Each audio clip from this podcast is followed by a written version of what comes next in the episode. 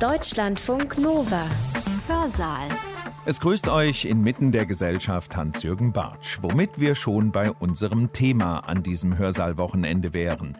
Frage, wo genau befindet ihr euch in unserer Gesellschaft? In welcher Klasse? Nein, nicht in der Schule. Und doch hat das Wort Klasse ganz viel damit zu tun. Wie in der Schule teilen uns die Soziologen im 21. Jahrhundert auf. Und das hat auch sehr viel mit Bildung zu tun. Je höher die Bildung, desto höher die Klasse, zu der ihr gehört. Die Klassen unterscheiden sich in Status, Prestige, Befriedigungsmöglichkeiten und Einfluss voneinander. Im Verhältnis zwischen Klassen werden also Machtfragen verhandelt. Seit den 1970er Jahren lässt sich in den westlichen Gesellschaften ein deutlicher Anstieg der Hochschulabsolventen verzeichnen. Der gesellschaftliche Mainstream, der sich ausgebildet hat, erschwert Gemeinschaft und Solidarität. Man gibt sich hier nicht mit dem materiellen Lebensstandard zufrieden, sondern trachtet nach Lebensqualität und dem guten Leben. Der Ruf nach Solidarität ist schnell bei der Hand, so wie in der Corona-Krise. Dabei wird so getan, als sei Solidarität vor allem eine Sache der Gesinnung wohlmeinender Menschen. Eine der beiden Stimmen, die ihr da gehört habt, ist der Soziologe Andreas Reckwitz, der heute diese Sendung bestreitet. Morgen wird es zu einem ganz ähnlichen Thema der Theologe Frank Vogelsang sein. Reckwitz teilt die westlichen Nationen in drei plus eine Gesellschaft ein. In eine kleine Oberschicht, in zwei Mittelschichten und eine Unterschicht. Vor allem, warum wir mittlerweile zwei Mittelschichten haben, eine bedeutsame und eine weitere, die schon deutlich an Prestige eingebüßt hat, erklärt er uns gleich. Reckwitz ist Professor für allgemeine Soziologie und Kultursoziologie an der Humboldt-Universität Berlin. Gesprochen hat er am 25. September 2019 zum Thema Klasse als Schicksal an der Universität Jena auf der Konferenz Great Transformation.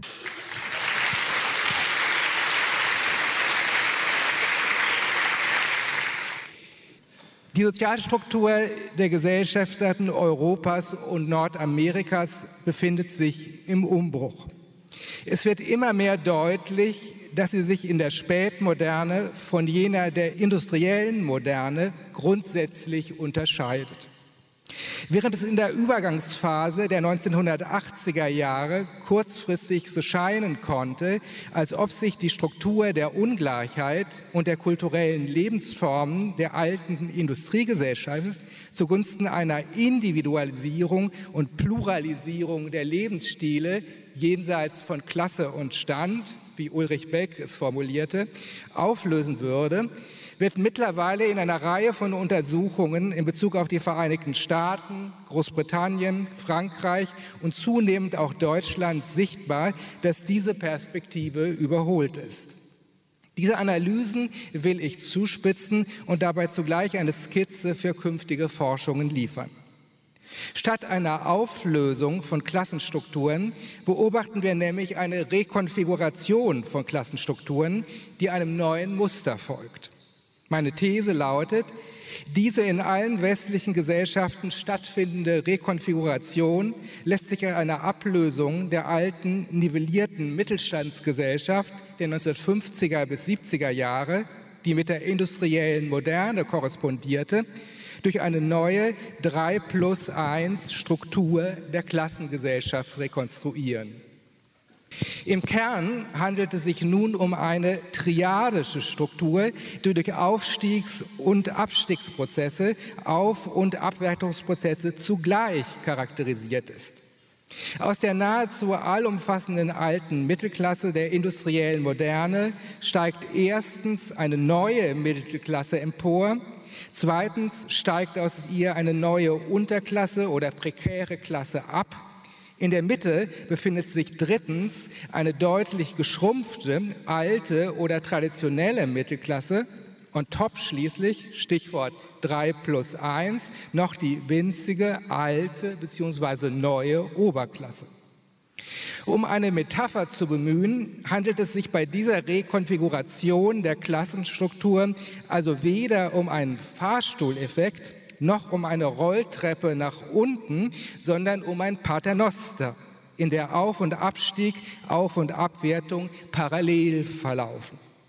Diese Parallelität gegenläufiger Entwicklungen macht die politische Brisanz der spätmodernen Gesellschaft aus und dieses Modell will ich in meinem Vortrag erläutern.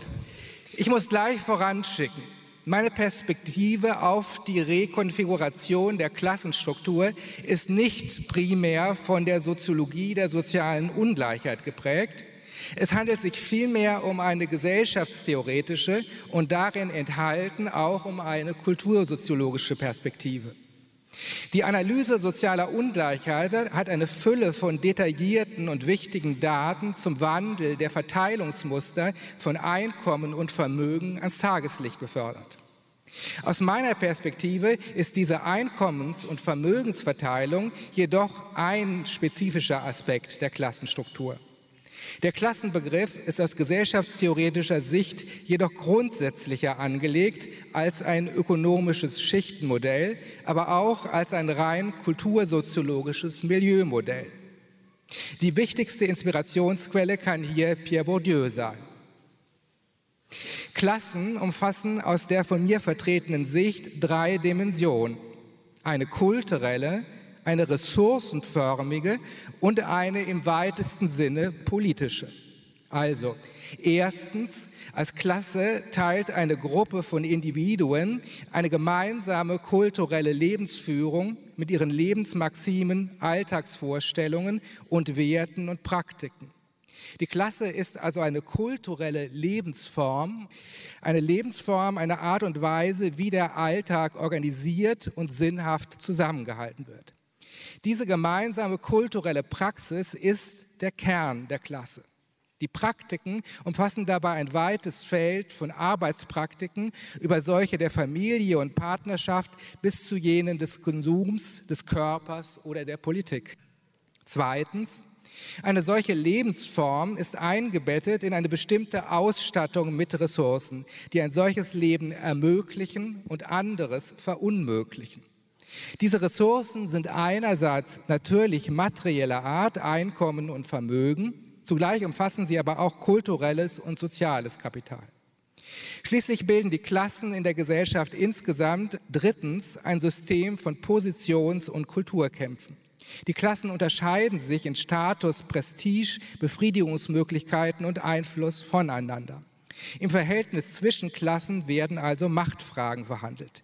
Dies ist der politische Aspekt der Klassen, in denen es um den Einfluss auf Felder wie den Staat, die Medien oder die Ökonomie und in denen es um kulturelle Hegemonie geht. Wenn wir in dieser Weise von Klassen sprechen, inwiefern und warum hat sich nun in der Spätmodernen die neue triadische Klassenstruktur ausgebildet? Ich kann hier nicht in der gebotenen Ausführlichkeit auf die historische Frage eingehen, welche Struktur die vergangene Sozialstruktur der industriellen Moderne kennzeichnete. Sehr schematisch gesprochen trifft hier Schelskys Begriff der nivellierten Mittelstandsgesellschaft vor allem für Westdeutschland und die Vereinigten Staaten einen Kern, der in anderer Weise auch vom französischen Historiker Pierre Rosan Ballon in seiner Analyse der Gesellschaft der Gleichen entwickelt wurde. Im Rahmen eines fordistischen Industriekapitalismus und eines keynesianischen Nationalstaates war die Sozialstruktur der industriellen Moderne auf der Ressourcenebene vergleichsweise egalitär. Übrigens nicht nur hinsichtlich des ökonomischen, sondern auch des kulturellen Kapitals. Es existierte hier zudem auf kultureller Ebene die dominante und verhältnismäßig einheitliche Lebensform einer allumfassenden Mittelschicht, in der Maximen des kommoden Lebensstandards, der Statusinvestition und der sozialen Normalität, damit auch der Unauffälligkeit und Konformität miteinander kombiniert wurden. Ralf Dahrendorfs sogenanntes Hausmodell, das ist aus dem Jahr 1965, zur Sozialstruktur der 1960er Jahre in der Bundesrepublik, skizziert die Struktur dieser nivellierten Mittelstandsgesellschaft gut. In ihrem Zentrum befand sich das Doppel eines Mittelstandes im engeren Sinne und einer integrierten und verkleinbürgerlichen Arbeiterschaft, zwischen denen zwar sicherlich feine Milieuunterschiede existierten, aber ein etwaiger Klassenkonflikt gewissermaßen temporär stillgestellt schien. Warum ist diese Sozialstruktur der industriellen Moderne nun erodiert? Für die allmähliche Transformation der nivellierten Mittelstandsgesellschaft zur Dreiklassengesellschaft, die in den westlichen Gesellschaften in den 1970er Jahren einsetzt und seit den 90er Jahren bis zur Gegenwart an Fahrt aufnimmt, sind drei miteinander verknüpfte Bedingungsfaktoren von zentraler Bedeutung. Es handelt sich dabei um langfristige Prozesse der Wirtschafts-, Sozial- und Kulturgeschichte des 20. und 21. Jahrhunderts. Erstens die Postindustrialisierung der Ökonomie, zweitens die Bildungsexpansion und drittens der Liberalisierungsprozess des kulturellen Wertewettbewerbs.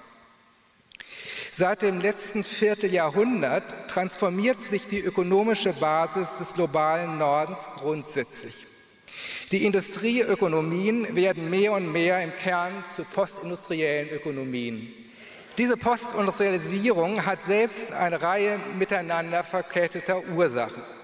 Seit den 1970er Jahren gerät das fordistisch-industrielle Akkumulationsregime in eine Sättigungs- und Produktivitätskrise. Und es findet eine Reihe von ökonomischen Strategien statt, die auf diese Krisen antworten und die postindustrielle Ökonomie kennzeichnen die Automatisierung von Routinetätigkeiten und die Globalisierung von Produktionsnetzwerken, die beide eine Deindustrialisierung zur Folge haben, die Entstehung eines neuen Niedriglohnsektors, aber auch die Umstellung von der Economy of Scale auf die Economy of Speed, wie Payer und Sale das genannt haben, mit der Bedeutung innovationsorientierter Wissensarbeit, ein erweitertes Angebot stark nachgefragter, diversifizierter Konsumgüter und Dienstleistungen für anspruchsvolle Konsumenten und Unternehmen sind hier zu nennen. Globalisierung, neoliberale Politik und Finanzialisierung der Ökonomie stellen sich als Rahmenbedingungen dieser Transformation dar. Für die Sozialstruktur unmittelbar relevant schlägt sich diese Postindustrialisierung der kapitalistischen Ökonomie in einen Strukturwandel der Erwerbsarbeit nieder. Während die ersten zwei Drittel des 20. Jahrhunderts durch eine drastische Umschichtung der Erwerbstätigen vom Agrar- zum Industriesektor geprägt war, findet anschließend eine ebenso deutliche Gewichtsverschiebung von der Industrie zu den Dienstleistungen statt. Zur Erinnerung, der Anteil der im industriellen Sektor Beschäftigten geht in Deutschland so von 1960 bis heute von 43 auf 24 Prozent zurück. Der westliche Industriearbeiter ist im 21. Jahrhundert so zu einer aussterbenden Spezies geworden. Parallel zum Bedeutungsverlust der Arbeitsplätze im Industriesektor findet eine enorme Expansion der Erwerbstätigen im tertiären Sektor statt. In Deutschland wächst der Anteil der Dienstleistungen so von 1960 bis heute von 32 auf 74 Prozent aller Beschäftigten. Der tertiäre Sektor, der die spätmoderne Arbeitswelt prägt, ist jedoch selbst äußerst heterogen. Entscheidend ist, dass die Postindustrialisierung zwei diametral entgegengesetzte Arbeits- und Berufsformen expandieren lässt. Auf der einen Seite steht der deutliche Zuwachs der Berufe für Hochqualifizierte, die man unter dem Begriff der Wissensarbeit zusammenfassen kann. Tätigkeiten in Forschung und in Entwicklung, in unternehmensnahen Dienstleistungen, Bildung, Medizin, Kreativbranche, Recht und Finanzen, Medien und Information, schließlich mittlerweile auch in der digitalen Ökonomie gehören dazu. Auf der anderen Seite kann man einen starken Zuwachs sogenannter einfacher, das heißt eine geringe Qualifikation voraussetzenden Dienstleistungen verzeichnen. Insgesamt ergibt sich damit ein, so könnte man sagen, polarisierter Postindustrialismus, wie ihn die Arbeitssoziologen Goos und Manning sehr plastisch herausgearbeitet haben. Auf der einen Seite expandiert also eine Professional Class von Wissensberufen, die meist eine akademische Ausbildung erfordern. Auf der anderen Seite kann man die Expansion einer Service Class, einer Dienstleistungsklasse im engeren Sinne feststellen. körperliche und in hohem Maße routinisierte Arbeit von sogenannten Geringqualifizierten. Die Postindustrialisierung der Ökonomie hängt mit dem Prozess der Bildungsexpansion eng zusammen. Dem zweiten Wandlungsfaktor, der aus meiner Perspektive die Umwälzung der Sozialstruktur befördert. Seit den 1970er Jahren lässt sich in den westlichen Gesellschaften ein deutlicher Anstieg der Hochschulabsolventen verzeichnen. In Deutschland etwa ist die Studienanfängerquote pro Jahrgang von 6 Prozent im Jahr 1960 auf 37 Prozent im Jahr 2005 angestiegen. Bildungshistorisch muss man diese Akademisierung der Ausbildung als einen revolutionären Wandel werten.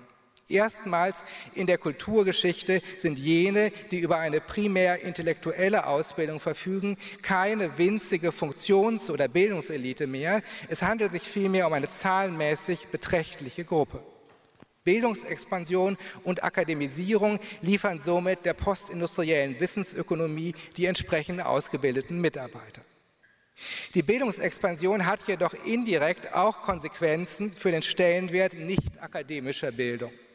Einfache und mittlere Bildungsabschlüsse, die vorher das Normalmaß waren, sind in der spätmodernen Gesellschaft zwar immer noch in der allerdings schrumpfenden Mehrheit der Bevölkerung üblich, sie verlieren jedoch an Status und Prestige.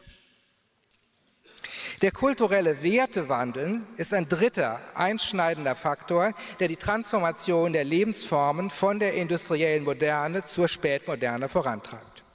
Die 1970er Jahre sind in dieser Hinsicht die zentrale Umbruchsphase, sodass der amerikanische Politikwissenschaftler Ronald Inglehart von einer stillen Revolution sprach. Abstrakt gesprochen verläuft dieser Wertewandel von dem, was man Pflicht- und Akzeptanzwerte nennt, zu den Selbstentfaltungswerten. Er führt so zu einer umfassenden kulturellen Liberalisierung. In den Jahrzehnten nach 1970 bis zur Gegenwart verliert der disziplinierende Wertkomplex Schritt für Schritt an Legitimität und Anziehungskraft und wird vom Leitwert der individuellen Selbstentfaltung verdrängt. Erstrebenswert und natürlich scheint es den Individuen nun nach den persönlichen Bedürfnissen zu leben, die Wünsche des Ichs und seine eigenen Potenziale zu entfalten. In den Bereichen des Konsums und der Erziehung ist der Wertewandel markant. Die drei miteinander verzahnten Wandlungsmotoren der Postindustrialisierung, der Bildungsexpansion und des Wertewandels lassen in allen westeuropäischen Gesellschaften die nivellierte Mittelstandsgesellschaft erodieren. Diese wird allmählich von der genannten Dreierstruktur abgelöst. Es handelt sich hier um eine Parallelität von Aufstieg und Abstieg und von Aufwertung und Abwertung, die begrifflich voneinander unterschieden werden sollten. Mit den Begriffen Auf- und Abstieg kann man eine absolute oder relative Veränderung der Position in der Ressourcenausstattung, insbesondere hinsichtlich von Einkommen, Vermögen und Bildung bezeichnen. Mit den Begriffen Auf- und Abwertung geht es um eine Veränderung der Position der sozialen Gruppen im System gesellschaftlicher Wertigkeiten, im System von Valorisierung und Entwertung und damit auch um eine Veränderung der kulturellen Machtposition einer sozialen Gruppe. Ich will diesen kulturellen Aspekt hervorheben. Sowohl der Unterschied zwischen Mittel- und Unterklasse als auch jener zwischen neuer und alter Mittelklasse ist zentral als ein kultureller zu interpretieren. Und selbst im Bereich der Ressourcenausstattung kommt nun dem kulturellen Kapital eine besondere Bedeutung zu. Entscheidend ist, die gleichen drei genannten Wandlungsfaktoren Postindustrialisierung, Bildungsexpansion, Wertewandel wirken gleichzeitig für bestimmte Segmente als Mechanismus von Aufstieg und Aufwertung und für andere Segmente der Gesellschaft als Mechanismen des Abstiegs und der Abwertung. Die neue Mittelklasse als Schlüsselgruppe der Spätmoderne lässt sich als ein genuines Produkt der Postindustrialisierung im positiven Sinne, das heißt der Expansion der Wissensökonomie mit ihren qualifizierten Tätigkeiten, der Bildungsexpansion und der kulturellen Liberalisierung interpretieren. Umgekehrt entsteht die neue prekäre Unterklasse durch die Postindustrialisierung im negativen Sinne. Das heißt die Entindustrialisierung und die Expansion einfacher Dienstleistungen sowie den Statusverlust einfacher Bildungsabschlüsse. Die traditionelle Mittelklasse ist schließlich durch den Aufstieg der neuen Mittelklasse indirekt gleichfalls negativ betroffen. Stichwort relative Deprivation. Sie ist vor allem im Sinne einer Entwertung der eigenen Werte negativ durch die kulturellen Liberalisierungsprozesse tangiert. Ich werde nun auf alle drei Klassen etwas näher eingehen, um ihre Struktur zumindest idealtypisch zu erläutern. Abgesehen von der Oberklasse ist die neue Mittelklasse die kulturell, ökonomisch und politisch einflussreichste Gruppe der spätmodernen Gesellschaft. Es scheint, dass die Soziologie in ihrer bevorzugten Fixierung auf eine vermeintliche Krise der Mittelschicht diesen Umstand nicht selten ignoriert hat. Und erst Autoren wie Robert Putnam in den USA, David Goodhart in Großbritannien und Christophe Guilluy in Frankreich ihn in den letzten Jahren hervorgehoben haben. Die neue, die akademische Mittelklasse ist die Klasse der Hochqualifizierten, das heißt diejenigen, die in der Regel über einen Hochschulabschluss verfügen und in der Wissensökonomie beschäftigt sind. Während das ökonomische Kapital hier eine erhebliche Bandbreite umfasst, ist diese Klasse im Kern durch ihr hohes kulturelles Kapital charakterisiert. Dieses prägt einerseits die beruflichen Tätigkeiten, zugleich wirken sich die Kompetenzen, die dieses kulturelle Kapital vermitteln, auf die gesamte Lebensform aus. Vom Erziehungsstil über das Gesundheitsverhalten und die Freizeitaktivitäten bis hin zum politischen Kosmopolitismus. Schließlich ist die räumliche Struktur wichtig. Die neue Mittelklasse ist eine urbane Klasse und auf die Metropolregion konzentriert. Insgesamt zeichnet sie sich durch eine ausgesprochen starke räumliche Mobilität aus. Die kulturelle Lebensform der neuen Mittelklasse lässt sich auf die durchaus spannungsreiche Formel des Strebens nach erfolgreicher Selbstentfaltung bringen. Die zentrale Lebensmaxime ist hier, individuelle Wünsche und Begabungen zu entfalten, ein Leben zu führen, das für ein selbst befriedigend, sinnvoll und reichhaltig erscheint. Zugleich soll es sich um ein erfolgreiches Leben handeln, das mit hohem sozialen Status und hoher sozialer Anerkennung einhergeht. Die Doppelformel der erfolgreichen Selbstentfaltung bringt damit zwei kulturhistorisch ursprünglich gegensätzliche Motive in eine Synthese. Aus der Romantik stammt die Vorstellung, dass das Individuum in der Welt nach für sich befriedigenden und authentischen Erfahrungen suchen sollte. Im Bürgertum wurzelt demgegenüber die Lebensmaximen, qua Bildung und Leistung einen hohen sozialen Status zu erreichen. Die neue Mittelklasse führt so die romantische Selbstverwirklichung, die wie gesagt seit den 1970er Jahren das zentrale Motiv des kulturellen Wertewandels bildet, und das bürgerliche Bildungs- und Leistungsinteresse zusammen. Man gibt sich hier nicht mit dem materiellen Lebensstandard zufrieden, sondern trachtet nach Lebensqualität und dem guten Leben. Die Lebensform der neuen Mittelklasse ist damit von den Imperativen der Singularisierung und der Valorisierung des Alltags in allen seinen Facetten geprägt. Zugleich erweist sich diese Klasse als Erbin des Bürgertums, als ein liberalisiertes Neobürgertum, das an der Investition in ihren sozialen Status arbeitet ins ökonomische Kapital sicherlich, aber auch ins soziale Kapital, in das Kapital des eigenen Körpers und der Psyche, schließlich und nicht zuletzt ins kulturelle Kapital. Damit verwandeln sich gerade auch Erziehung und Bildung für die Kinder zu einer essentiellen Aufgabe. Die neue Mittelklasse ist insgesamt eine dem Fortschritt verpflichtete Klasse dies ist nicht verwunderlich, da man selbst schließlich die Wandlungsprozesse der Postindustrialisierung, der Bildungsexpansion und der Liberalisierung trägt und vorangetrieben hat. Diese Perspektive prägt auch die politische Haltung. Die Politikwissenschaft hat bekanntlich herausgearbeitet, wie sich quer zur traditionellen Links-Rechts-Unterscheidung, welche die industrielle Moderne bestimmte, seit den 1990er Jahren eine neue Konfliktlinie politischer Einstellungen ausgebildet hat, jene zwischen Kosmopoliten und Kommunitariern. Die neue Mittelklasse ist nun eindeutig der Träger des politischen Kosmopolitismus. Letztlich handelt es sich um einen neuen Liberalismus, der wirtschafts- und linksliberale Elemente miteinander verbindet. Gegenüber der Globalisierung mit ihrer Entgrenzung, kulturellen Vermischung und Mobilität ist die neue Mittelklasse so prinzipiell positiv eingestellt. Insgesamt realisiert man in der neuen Mittelklasse jene Maximen, die seit den 80er Jahren als Leitprinzipien vieler gesellschaftlicher Institutionen und Diskurse wirken und ist an deren Durchsetzung machtvollig beteiligt. Flexibilität, Mobilität, Unternehmertum, Kreativität, lebenslanges Lernen, Internationalität, Gesundheitsbewusstsein, emotionale Kompetenz, Diversität, ökologisches Bewusstsein und so weiter. Wie steht es dem gegenüber mit der alten Mittelklasse?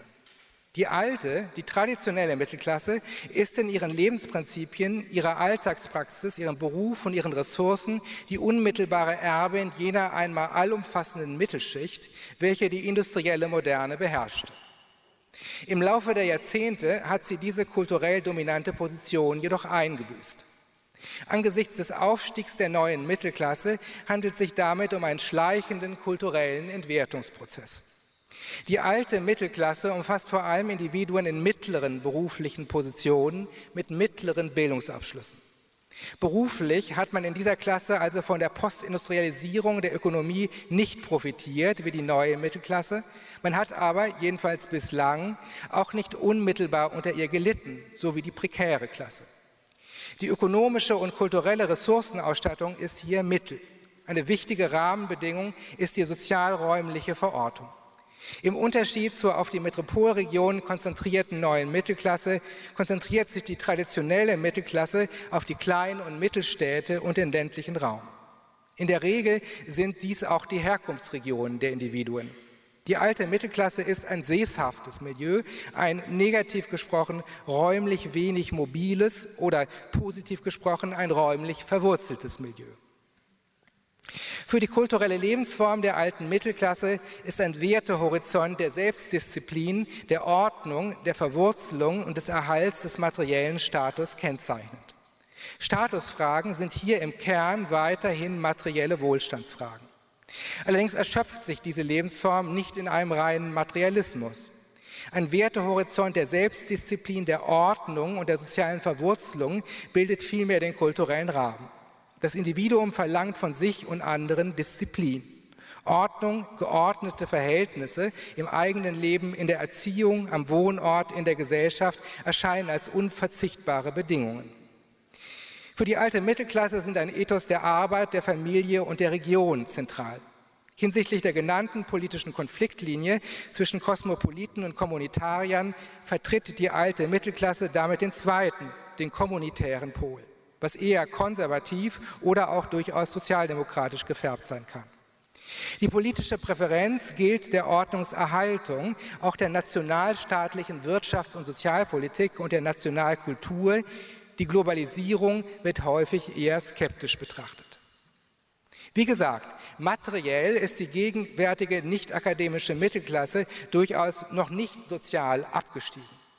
Wichtig jedoch ist die Position einer kulturellen Defensive. Ihre Lebensprinzipien haben ihre gesellschaftliche Dominanz verloren und ihre Lebenswelten verlagern sich vom gesellschaftlichen Zentrum an die Peripherie. Hier wirken mehrere Dimensionen einer mehr oder minder subtilen kulturellen Entwertung. Nicht zu unterschätzen ist die räumliche Entwertung. Die ländlichen und kleinstädtischen Regionen, in denen die alte Mittelklasse häufig lebt, drohen ökonomische Potenz und kulturelle Attraktivität zu verlieren. Gegen den Boom und die Anziehungskraft der Metropolregionen, welche die spätmoderne Gesellschaft prägen, droht die Provinz räumlich abgehängt zu werden. Ebenso bedeutsam ist die Erosion der Anerkennung im Bereich Bildung und Beruf. In einer Gesellschaft, in der zunehmend der Hochschulabschluss die nötige Eintrittskarte für ein Mittelklasseleben bildet, sehen sich die Absolventen mittlerer Bildungsgänge von Prestigeverlust bedroht.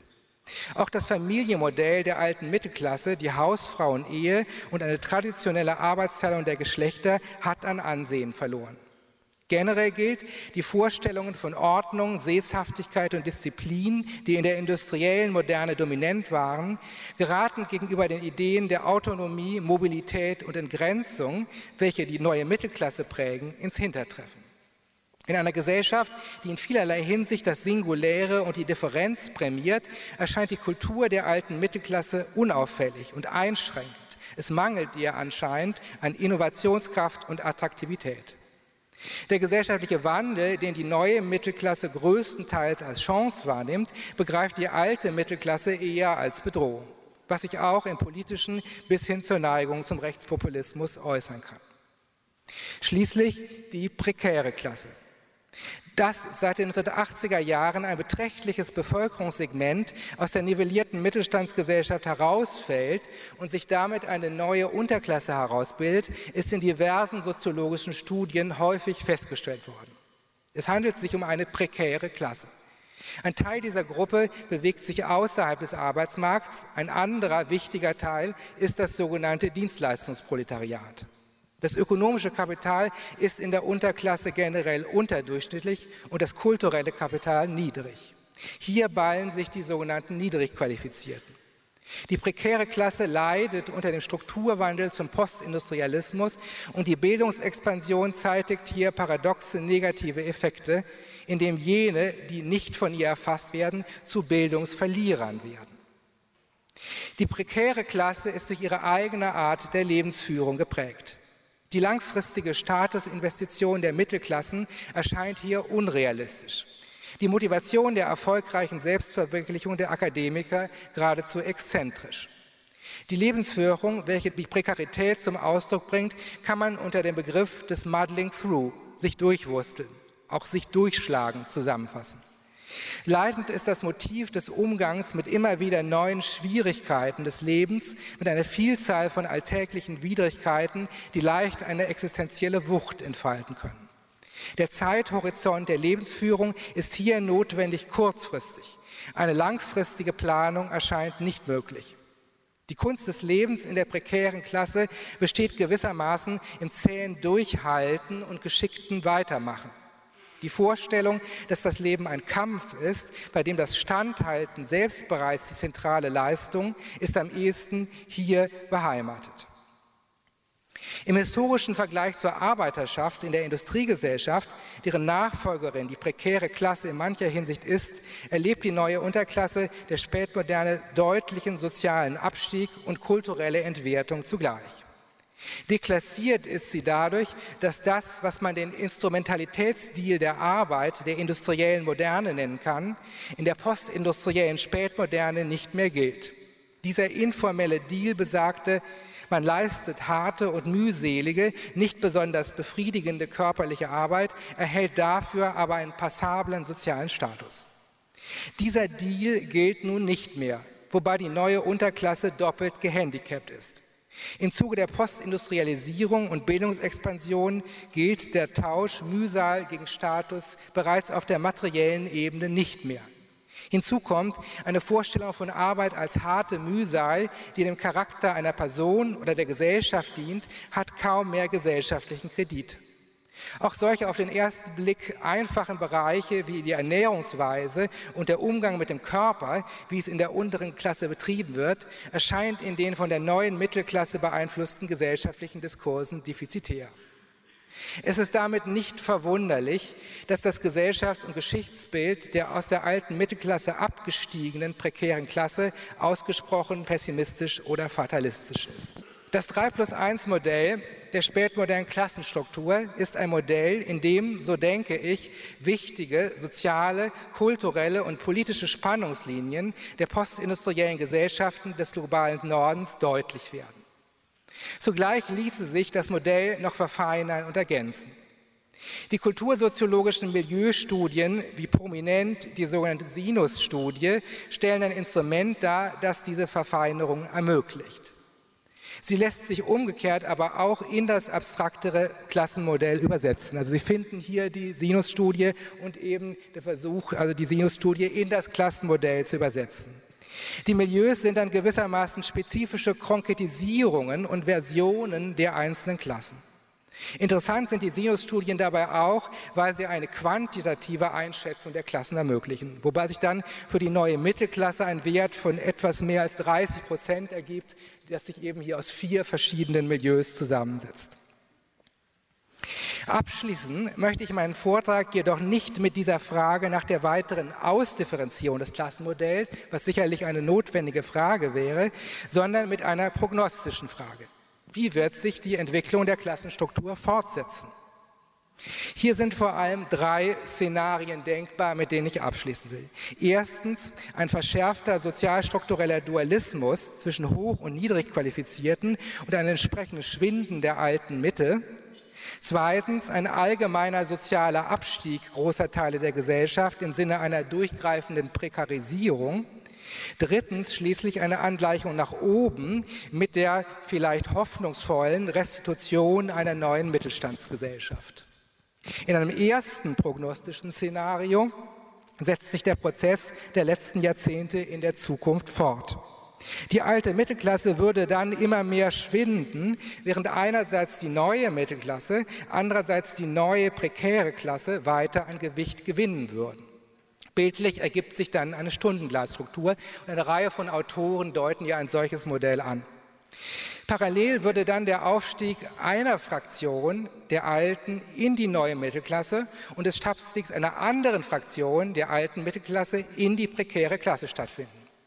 Die Mechanismen, die möglichen Mechanismen einer solchen Entwicklung liegen auf der Hand. In der ambitionierten Fraktion der alten Mittelklasse findet über die Generation hinweg ein Bildungsaufstieg statt. Diese Gruppe wechselt also mittelfristig in die urbane Akademikerklasse und Wissensökonomie über. Denjenigen, denen dies nicht gelingt, bleibt angesichts einer Schrumpfung der traditionellen Routinearbeiter für Arbeiter und Angestellte nur der Weg in die Service Class. In diesem Szenario würde sich also die Job Polarization, von der Groß und Manning sprechen, und damit auch die sozialstrukturelle, kulturelle und politische Polarisierung weiter zuspitzen. Im zweiten Szenario, denkbaren Szenario, geraten große Teile der neuen Mittelklasse gemeinsam mit der alten Mittelklasse in eine Art Abwärtszug. Das Ergebnis wäre, dass die westlichen Länder tatsächlich zu Abstiegsgesellschaften werden, so wie es Oliver Nachtwey bezeichnet hat. Der Mechanismus einer solchen generellen Prekarisierung könnte dort vermutet werden, wo ihn manche der aktuell pessimistischen Diagnosen in der Arbeitssoziologie ausmachen, in deutlichen Arbeitsplatzverlusten durch die Digitalisierung. Falls tatsächlich nicht nur Erwerbstätige in der alten, sondern auch in der neuen Mittelklasse von einem solchen technologischen Automatisierungsschub in großem Umfang betroffen wären, ohne dass andernorts neue Arbeitsplätze entstünden, fände für große Teile der Gesellschaft eine soziale Angleichung nach unten statt sodass auch die liberal-kosmopolitische Kultur der Hochqualifizierten bis auf eine kleine, nicht ersetzbare Gruppe an der Spitze sich kaum mehr aufrechterhalten ließe. Dieser Prozess könnte durch Effekte einer Bildungsinflation verstärkt werden. Ein drittes, optimistischeres Szenario könnte von einer entgegengesetzten Entwicklung ausgehen. Ein Schrumpfen der prekären Klasse und eine Stabilisierung der alten Mittelklasse bei gleichzeitig weiterhin expansiver neuer Mittelklasse. Dies wäre ein Szenario des Aufstiegs und der Integration der Unterklasse und eines neuen historischen Kompromisses zwischen den beiden Flügeln der Mittelklasse. Die treibende Kraft eines solchen Prozesses könnte zum einen die demografische Entwicklung, insbesondere in Europa sein. Der Arbeitskraftmangel könnte viele der Arbeiten der Service Class und der traditionellen Mittelklasse als gesellschaftlich wertvoller erscheinen lassen, als dies bisher der Fall war. Zu einer solchen Entwicklung könnte auch ein entsprechender Paradigmenwechsel der staatlichen Politik beitragen, der versucht, die prekäre Klasse gewissermaßen zu entprekarisieren und einen Ausgleich zwischen den Kosmopoliten der neuen Mittelklasse und den Kommunitariern in der traditionellen Mittelklasse zu schaffen. Vermutlich handelt es sich bei diesen drei Szenarien nicht um einander ausschließende Alternativen und zwischen den verschiedenen Nationalgesellschaften des Westens könnten sich ganz unterschiedliche Spielarten der drei Möglichkeiten entfalten. Noch schwieriger einzuschätzen als die ökonomisch-technologische und die politische Entwicklung der Zukunft, welche die künftige Sozialstruktur beeinflussen werden, ist freilich der kulturelle Faktor. Wie die gesellschaftlichen Wertigkeiten und kulturellen Hegemonien sich künftig wandeln werden, entzieht sich weitgehend der Steuerung oder Prognose. Dankeschön. Tja, einen Ausblick wagt der Sozialwissenschaftler nicht, zu viele Unbekannte im Spiel, aber denkbare Szenarien hat er uns hinterlassen. Da stehen wir also nun in unserer westlichen Gesellschaft, in welcher der vier Klassen auch immer. Wisst ihr jetzt, wo ihr euch befindet? Ich habe das Gefühl, ich weiß es nun. Ich glaube, ich habe mal zwischen zwei Klassen gewechselt. Deutschlandfunk Nova. Hörsaal. Samstag und Sonntag um 18 Uhr. Mehr auf deutschlandfunknova.de.